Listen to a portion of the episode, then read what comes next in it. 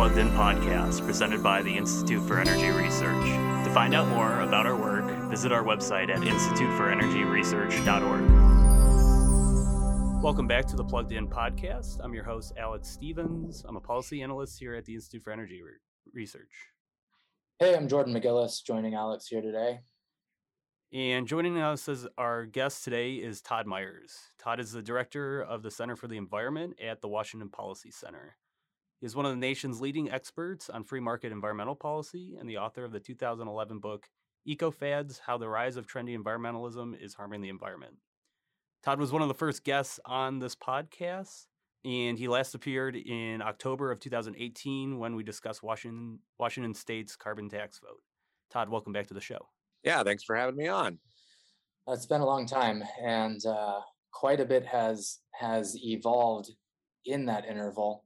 Um, you and I talked at the State Policy Network annual meeting earlier this month uh, here in September 2021, and um, a couple of the topics that we discussed were uh, smart meters and smart thermostats. So we'll we'll get to that, but I want to start with with carbon pricing, and um, want to hear what's going on in your state. We know that there's been an, an introduction of a of a new law uh, that's being called Cap and Invest. Can you tell us what's happening with that?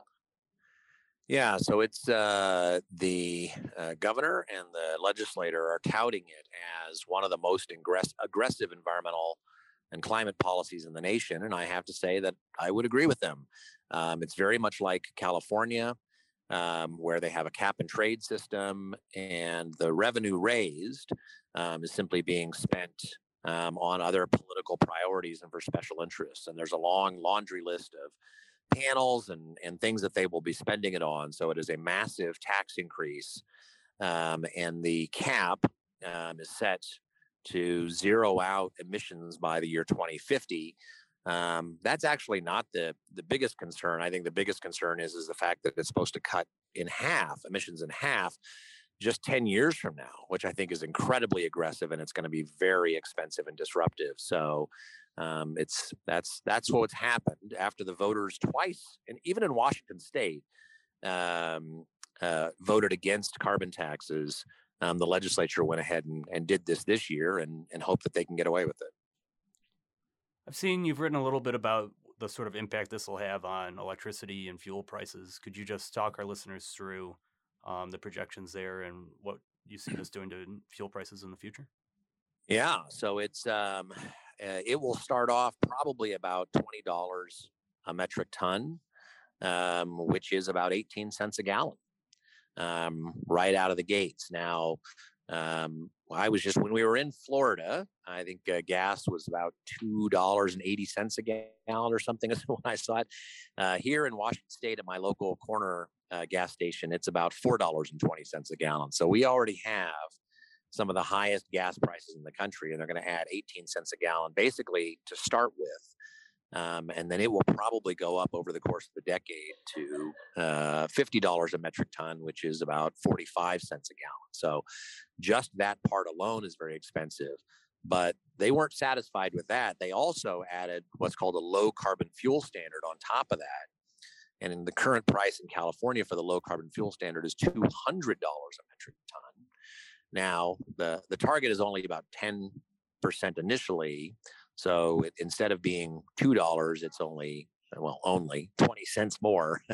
so we have uh, gas price increases uh, in the near future of, you know, 40 to 50 cents a gallon coming. Can you talk a bit about the, the scope of um, who is on the hook to directly pay for the for the permits or, or allocations, whatever they're called? Well, directly, I, I mean it's it's the it's oil and gas companies that sell okay. gasoline in Washington State. We have a we don't do much. Um, uh, our electricity is very clean because we have primarily hydro in Washington State, and then nuclear is our second uh, biggest source. People don't. Well, I shouldn't say second biggest source. The second biggest carbon-free source. We also have some coal that we ship in and some natural gas. But nuclear is more than all of the wind and solar in Washington state combined. But we never talk about that. We talk about wind and solar. so excuse me, we won't pay much for electricity for the carbon tax, but we will pay for a lot for home heating. So home heating mm. and uh, transportation fuels are the primary thing, and and the people who pay that, of course, are homeowners and drivers. Got it. Um, and the the cap is going to be gradually lowered over the course of the coming decades. Uh, how did they decide how to establish the particular point at which at which it be set here at the beginning? Well, if you ask them, it is of course the the catch-all excuse for everything these days, which is it's science. Of course, it's not science. Uh, one of the things that I tell people is that science is not divisible by five. So when you set a, a target of zero emissions by 2050, um, and you know a, a 50% reduction by 2030, those numbers weren't based on any sort of analysis of what is feasible or economics or you know the potential impacts or anything else. Those are political targets um, because they sound cool, uh, independent of whether they actually you know do more harm than good. Um, so that's what that's how it was set. It is set as a political target, not based on anything other than round numbers sound cool to politicians. And historically, though, Todd, you have uh, supported some forms of carbon pricing. Can you distinguish uh, the forms that would appeal to you and contrast those with with this approach? So yeah, I do believe that there is risk from CO2. I believe that risk is is wildly exaggerated on the left. One of the things that I complain about all the time is the phrase the climate crisis. Because the goal is to create a crisis mentality. And when you tell somebody they have a crisis mentality, you're not complimenting them. What you're telling them is that they're being irrational. So I don't, I very much oppose the sort of crisis mentality, but I do think there is risk. How much risk, though, is difficult to pin down. And so, what I have advocated is uh, uh, what's typically called a carbon tax swap, which is, is that you increase prices on um, uh, CO2 emitting forms of energy and you cut taxes and regulations elsewhere. Um, now, what people argue is, Todd, that's that's very cute, but it's not realistic, um, and that politicians won't go along with that. Well, okay, I I live in Washington State. Politicians don't go along with a lot of my ideas, so I I appreciate that critique, but I think it is uh, a far superior alternative um, to what is being proposed. Um, so I can only propose what I think is best, and I actually think what we ought to do is a is a tax cut um, because if we eliminate the regulations, if we eliminate the unbelievably wasteful subsidies we have now, and then do a tax cut, I think we can uh, do more with less um, and actually end up better off with that kind of approach. So that's that's kind of where I'm coming from. The challenge I have in this, and Jordan, you and I talked about this, and this is my worry, is, is that um, politicians take good ideas and screw them up. And so it is always a balance when I'm trying to do public policy of promoting ideas that I think would be good in their, you know, the form that I would support, but that it gives support to politicians who want to do bad things with those good ideas. I appreciate all of those critiques. So I try to be clear about what I want. I try to be clear about what I don't want. Um, and so that's that's kind of where I've come down. Mm-hmm. I don't talk very much about the carbon tax anymore because I think the, the public doesn't like it and politicians abuse it. So now what I have looked at is trying to find other ways to empower people to reduce their energy use, to save money, to do things that are good for them, independent of CO2 reductions, but that also help the environment. Mm-hmm. I have, uh, I won't speak for Alex, I'll just speak for myself here. I, I have significant skepticism regarding the ability of uh, our models to quantify the risk and the harms that that climate change will present. So I, I share your view that there is risk here. Um, I'm very skeptical of how we can translate those into present dollar terms.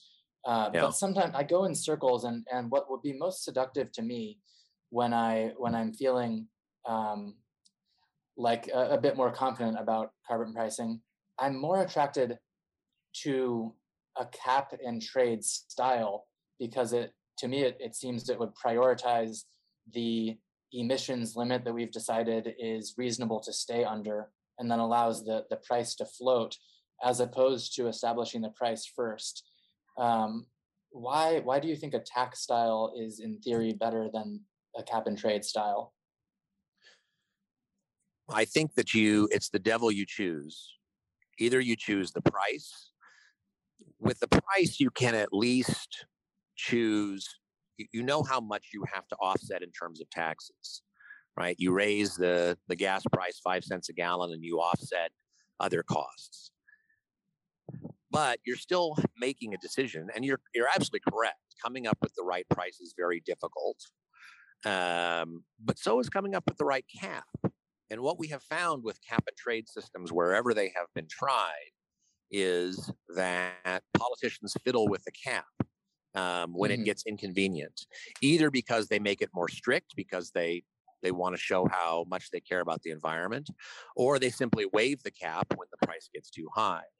So I think that the difference between um, simply putting price and putting a cap, they're both political and they both have pitfalls. E- economists who have looked at this find that the putting a price is more flexible, is less volatile, um, and that people can plan for it more. Um, and so that's sort of the way I lean. But um, uh, but yes, I, I, I hear your arguments, and and and there is history of cap and trade systems working very well with the sulfur dioxide market. Instead of the regulations that they were proposing to reduce sulfur dioxide and acid rain, they did a cap and trade, and it worked much better at far less cost than the regulations that were being proposed. So um, I don't disagree with your approach. I just think that whether you choose a price or a cap, it's a political decision mm-hmm. um, that has consequences. Certainly is. Now, I'm going to go deep into a rabbit hole here. Uh, I want to toss an idea out to you. I'm I'm a wonk, so I'm all exactly. for this. Exactly. We we are think tank people thinking in tanks right now.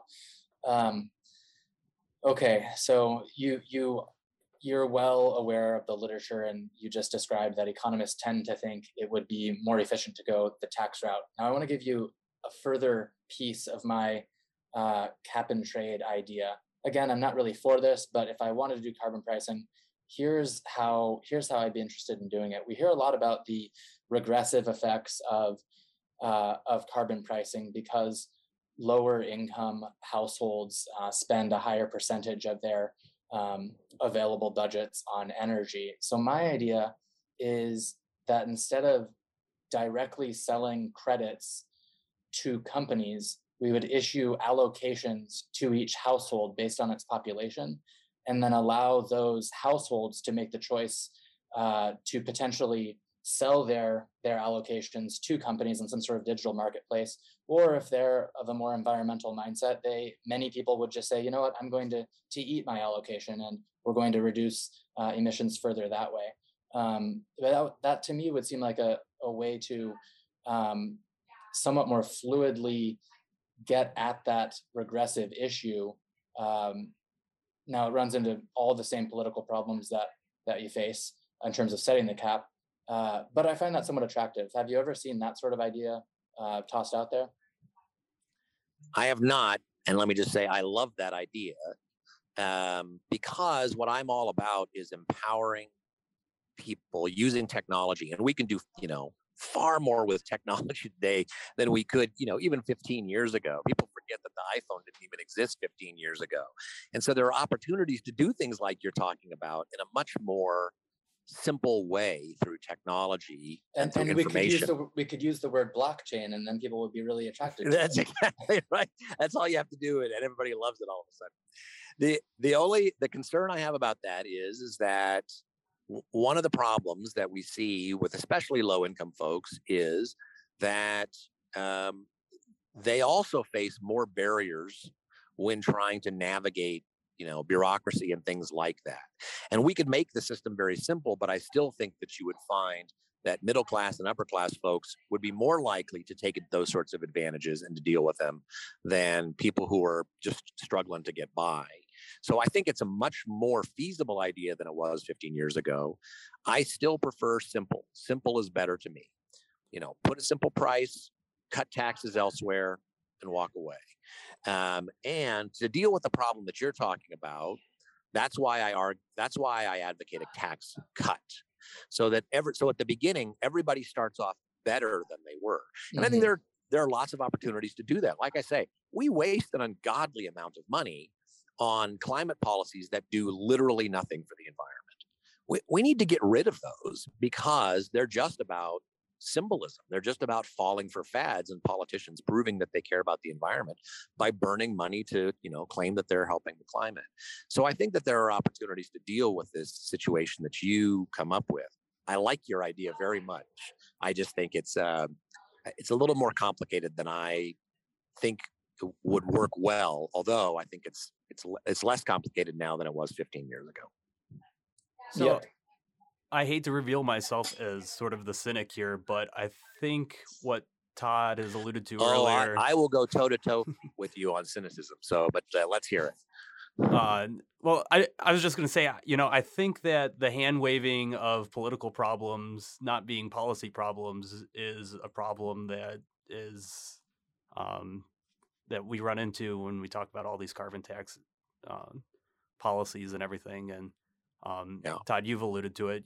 Uh, there's, it's not as simple as just saying uh, set a carbon price at the exact amount. These decisions are going to be made politically, and um, right. Unfortunately, I think that the willing politician who is willing to go along with the economists and uh, listen to the Blackboard proposal um, unfortunately, I think that the political process will actually select them out of the decision making process because they're not willing to do the sort of things that politicians and bureaucrats do, which is uh, hand out favors and engage in symbolic victories over environmental policies in ways that are um, damaging to us economically, but um, also sometimes they're even worse for the environment.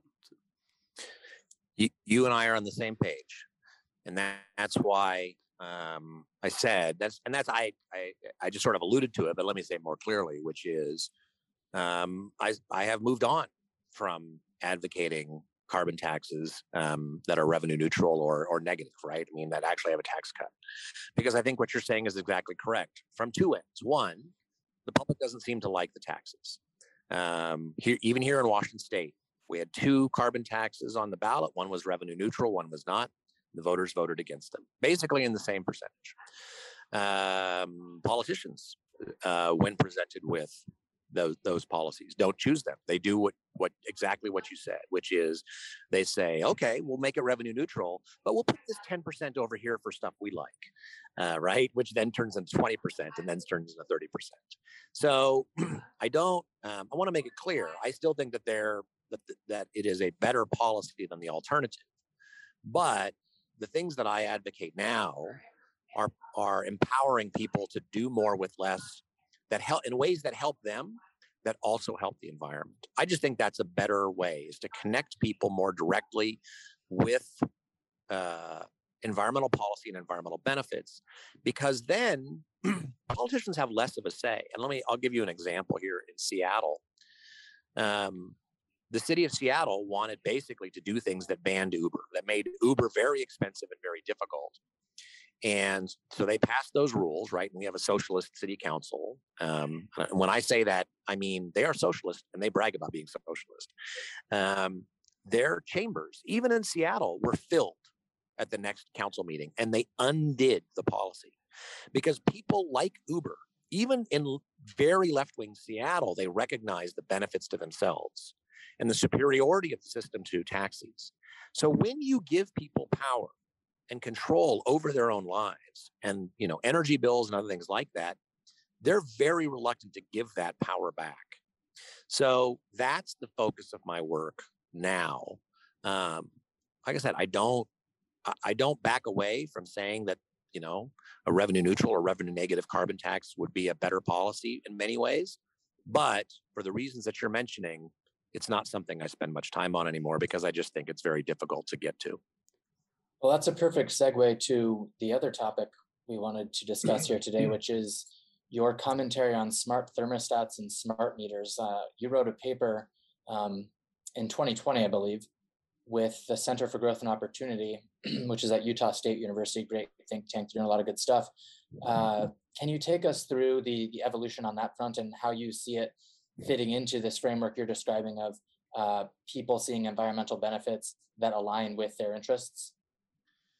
Yeah, so there's two messages I wanted to discuss, which is there is this notion that without politicians and without government, nothing good for the environment would ever get done, or on energy efficiency and things like that. And what we see in the real world actually is just the opposite. So the story I told um, in the paper at the Center for Growth and Opportunity about smart meters is that President Obama rolled them out and spent huge amounts of federal money and local money to put what are called smart meters. So what a lot of people don't realize is is that prior to smart meters, prior to about a decade ago, um, if you wanted if you wanted your utility to know that your power was out, you had to call them. There was no way for them to know because they didn't have two-way communication between your meter um, and the utility. And there used to be meter readers not too long ago. That's the way they would find out how much electricity that, that you would use. They would actually come out and read it on the side of your house. Now, uh, thanks to the internet and smart meters, that changed. And what was argued was that smart meters were going to allow people to measure electricity every 15 minutes and see how much they were using and use those, you know, sort of government supplied smart meters to help economize. But I don't think most people even realize they have a smart meter because they don't use them that way. What we do use instead, though, are smart thermostats like Google Nest or Ecobee. Um, or um, if you're a geek like me, you put a little thing in your electrical uh, circuit uh, called Sense, a Sense monitor, which tells me literally at every second exactly what uh, utilities are on, elect, uh, you know, appliances are on in my house, and how much electricity I'm using, um, because it has artificial intelligence, and it samples. Uh, the smart meters do about every 15 minutes. The Sense samples electricity a million times a second.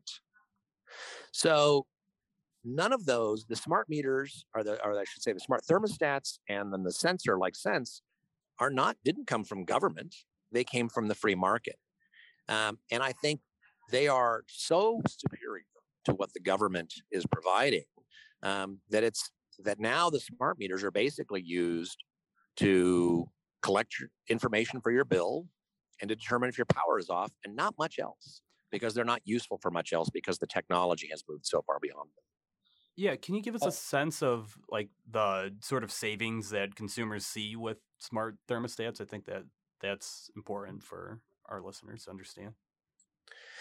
Yeah. So the great thing about the smart thermostats is is that it uh, they actually you know sort of use artificial intelligence to figure out not just um, you know what temperature you're comfortable at but how to get it to that temperature in a way that is energy efficient um, there used to be you know the old thermostats that you had set that people would have to try to figure out and were difficult um, there were some that would get an Energy Star rating um, because they could say, oh, you could set your temperature low during the day when you're out of the house, and then higher um, when you got home, and then low in the evening.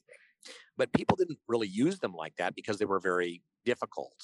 Um, and so, in fact, what studies found is, that those uh, thermostats, um, which were given an Energy Star rating by the federal government, actually caused people to use more electricity, not less, because the programming was so difficult. Smart thermostats do the opposite. They use artificial intelligence. So you can basically say, here's kind of, you know, the temperature that I want, and then you either turn it up or turn it down, and then it learns over time. And it can save you, you know, uh, 10 to 20%.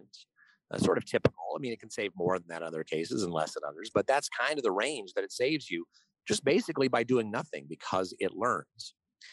And then the other thing is, is that when there are additional incentives, such as if you're using time of day pricing, uh, which occurs in some places in Texas and California is going to, that it will actually help you um, avoid using electricity when it is most expensive. So there were studies in Portland, Oregon, and elsewhere um, where they would do what's called, um, or Google Nest did a, a, uh, study um, uh, where it was they would give you a rebate if you didn't use electricity or if you you kept your heating lower during a certain period of time, four to seven during peak demand, and it would either turn your thermostat up or down two degrees um, to reduce the demand, and it would all be voluntary, and you could override it. But one of the clever things that it would do is, is that in anticipation of reaching that four o'clock hour when prices started to go up, it would actually precondition your house starting at 3 p.m. so that it was a little bit hotter or colder than you wanted it but that your house would then hold the temperature through those peak demand hours you would you wouldn't want to change the temperature so i'm an energy geek and i don't you know at three o'clock i don't think to change my thermostat to preheat or cool but it can do it for you so those are very simple things those are things that work with the consumer not against it right it's a carrot and not a stick um, and i think that's the opportunity and like I said, the government supplied smart meters don't do any of that um, and have been surpassed by the technology. And so, one of the key things I wanted to say is, is that this notion that markets can't do it without government instruction is just absolutely wrong. It's the other way around that markets do far better than politicians and government at coming up with some of these solutions. Well said. Uh, very specific question. I don't need a specific answer to this, but if you could give us an order of magnitude answer, how much does the Sense technology cost you to have on on your home? So it's uh it's a one-time purchase. I think it's three hundred dollars. Um, so you don't have to. It's not as once you install it. Okay. Um, it is. Uh, it's not like a service or a or a, a monthly fee. Okay. Um, and then it syncs to your phone, and then I could look uh, on my phone anywhere in the world. Um, and it was fun because I would give speeches and I would hold it up and I would be able to see, you know, what was going on. And like there would be times when the microwave would be on. And then I would call my wife earlier and I would ask her what she microwaved. She would freak out, wondering why I was stalking her. But I mean, it, I mean, literally anywhere in the world, you could see what was happening in your home. But even more important, it would tell you here's what appliances are using electricity. Now, again, I I think about energy a lot, I was shocked to see how much my incandescent light bulbs were using in my kitchen because I had a bunch of them.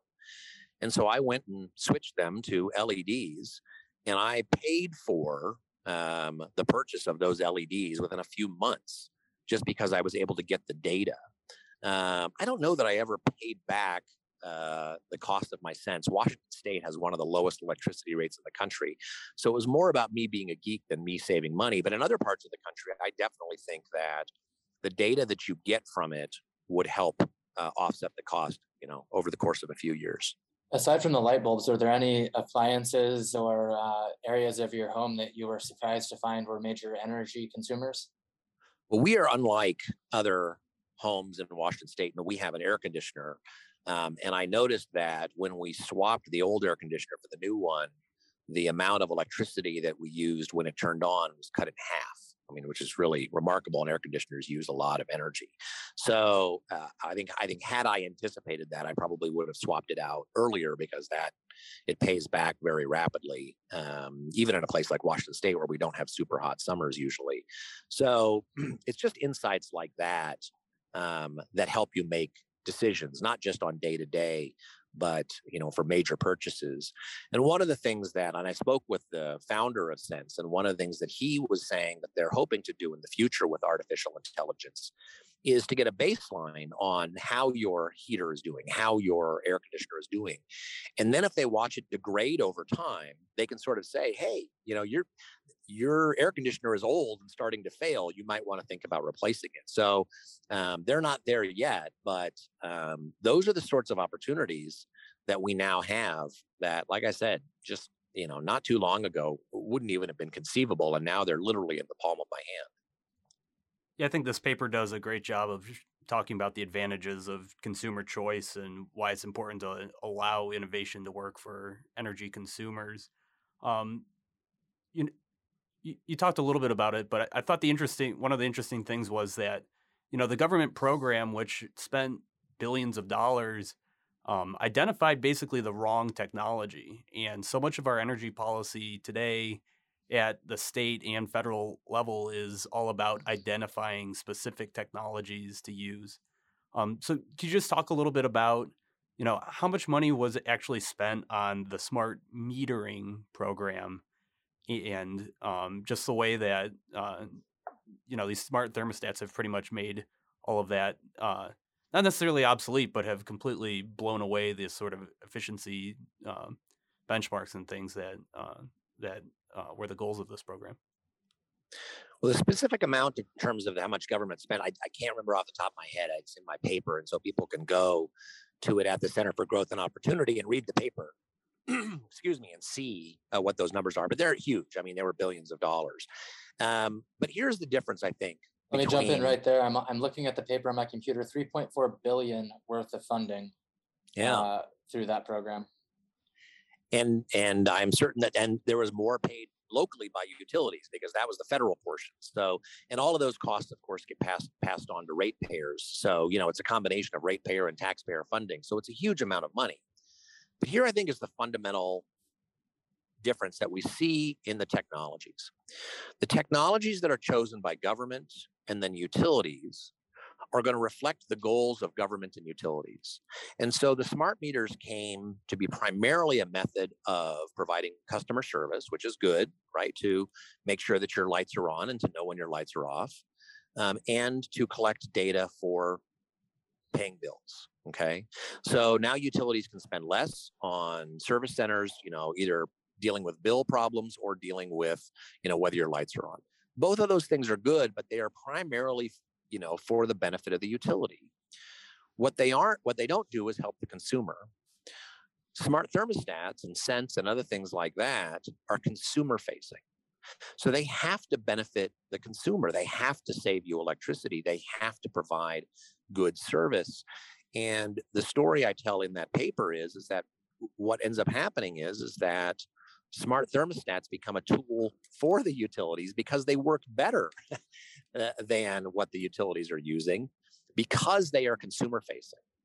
So the, the, the demands of the consumer um, are in some cases higher than the demands of utilities, which have very narrow and very specific demands. And that's where the real progress is going to become. And I can tell you of another technology that there is a similar thing to smart thermostats for water um, and it was called Buoy. And now there are other ones um, uh, uh, that hook up to your water main and do the same thing, where they, you know, see how much water you're using, and they can actually use artificial intelligence to use what is using water. And I spoke to the founder of one of those technologies, and what she said is, is that they started becoming the service center for water utilities because what what happened is is that if your uh, toilet was running or you were leaking water the the water utility couldn't tell you what was going on. They would just tell you, "Look, you're using a lot of water. We don't know why. Check it out." But but the buoy or the other technologies could tell you what was probably the likely culprit. And so she said is is that, you know, not we actually ended up being the water utilities service center because we could tell you more about how you're using water than they could. And that's what I think ends up happening is because these technologies are consumer focused because they are working for the consumer and not for the utilities for government they end up providing more immediately useful data and information that allow you to use less electricity less water and those sorts of things. Uh, and that's ultimately why i think they surpass government um, sponsored and promoted technologies. I've got another rabbit hole i want to jump down here. Uh, something else you and i briefly talked about earlier this month is this very strange program that's been introduced in uh, Guangdong province in China. Uh, this has some of the elements that we'd, we'd view as positive, and it, and it displays an amazing digital um, adoption in the country, but it's also quite dystopian. It's called carbon coins. And the, the Guangdong government now enables, we'll say, uh, citizens of the province in, in various cities like Guangzhou and Dongguan to track things like their steps uh, they take each day or their public transit usage.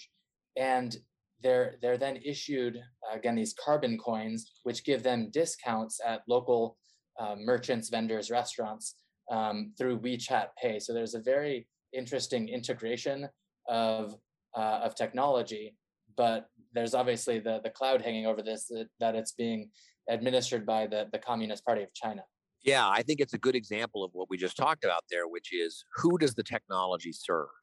Does the technology serve the people or the government? Now, you know what what all of these technologies and especially in china where they have you know the social credit system and the, and the surveillance state um, what they claim is is it's for your own good but it's actually for the government um, and I think that's what's going on here is because the rules are set by the politicians to reach political goals that are set by politicians, not by what the consumer wants. So if they say, look, here's, you know, how much, here's your transit and your walking or your biking, and we're going to give you credit coins for this sort of things as opposed to other things, um, you know, all of those metrics are set by the government.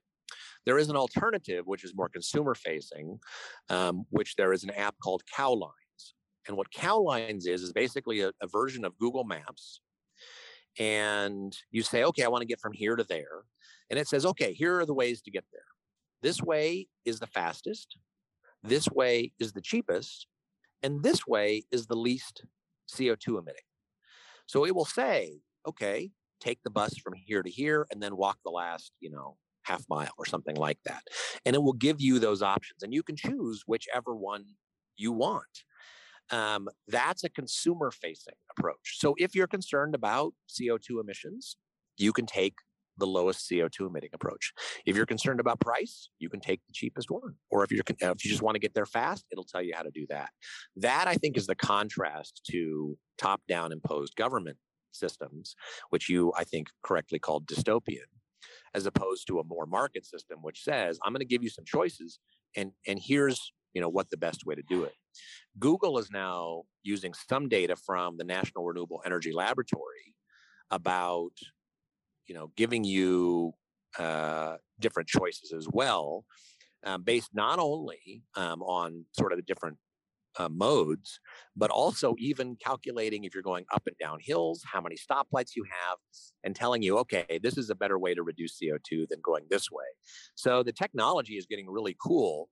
Um, but it's not working against the user, it's working for the user. And I think those are the most sort of durable carbon policies uh, because you don't have people looking to backlash against CO2 reductions.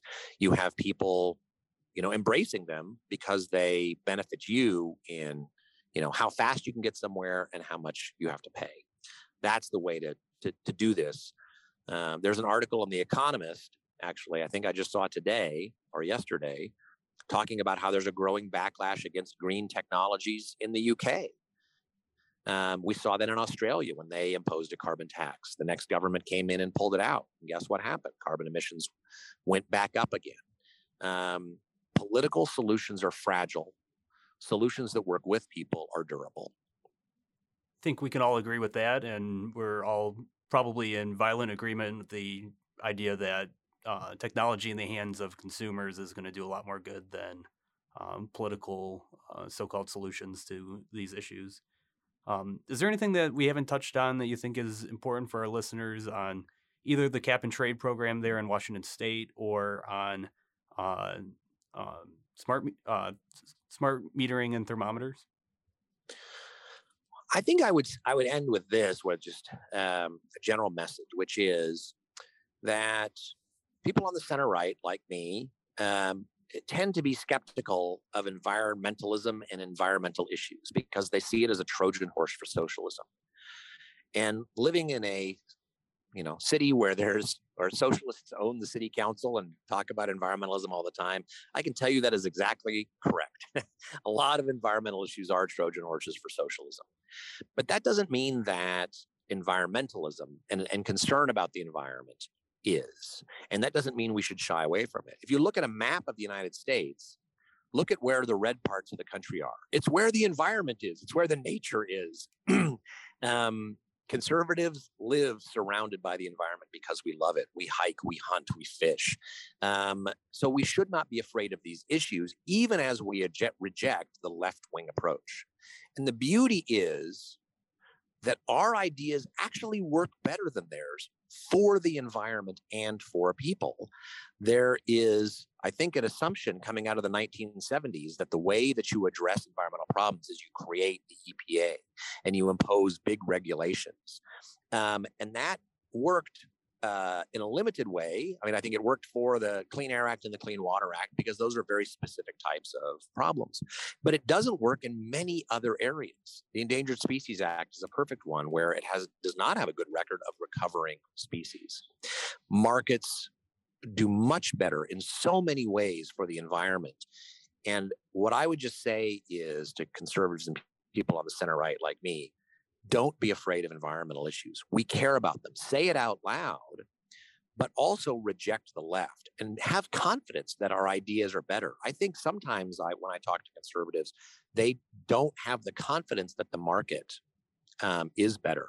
They, um, ironically, sort of buy the left's argument that a prosperous economy is at odds with the environment, and that simply is not true. Um, the left believes that which is why at the end of the day, they're willing to sacrifice the economy for their environmental goals. We don't have to do that. And what you find around the world is that prosperous economies are environmentally clean economies.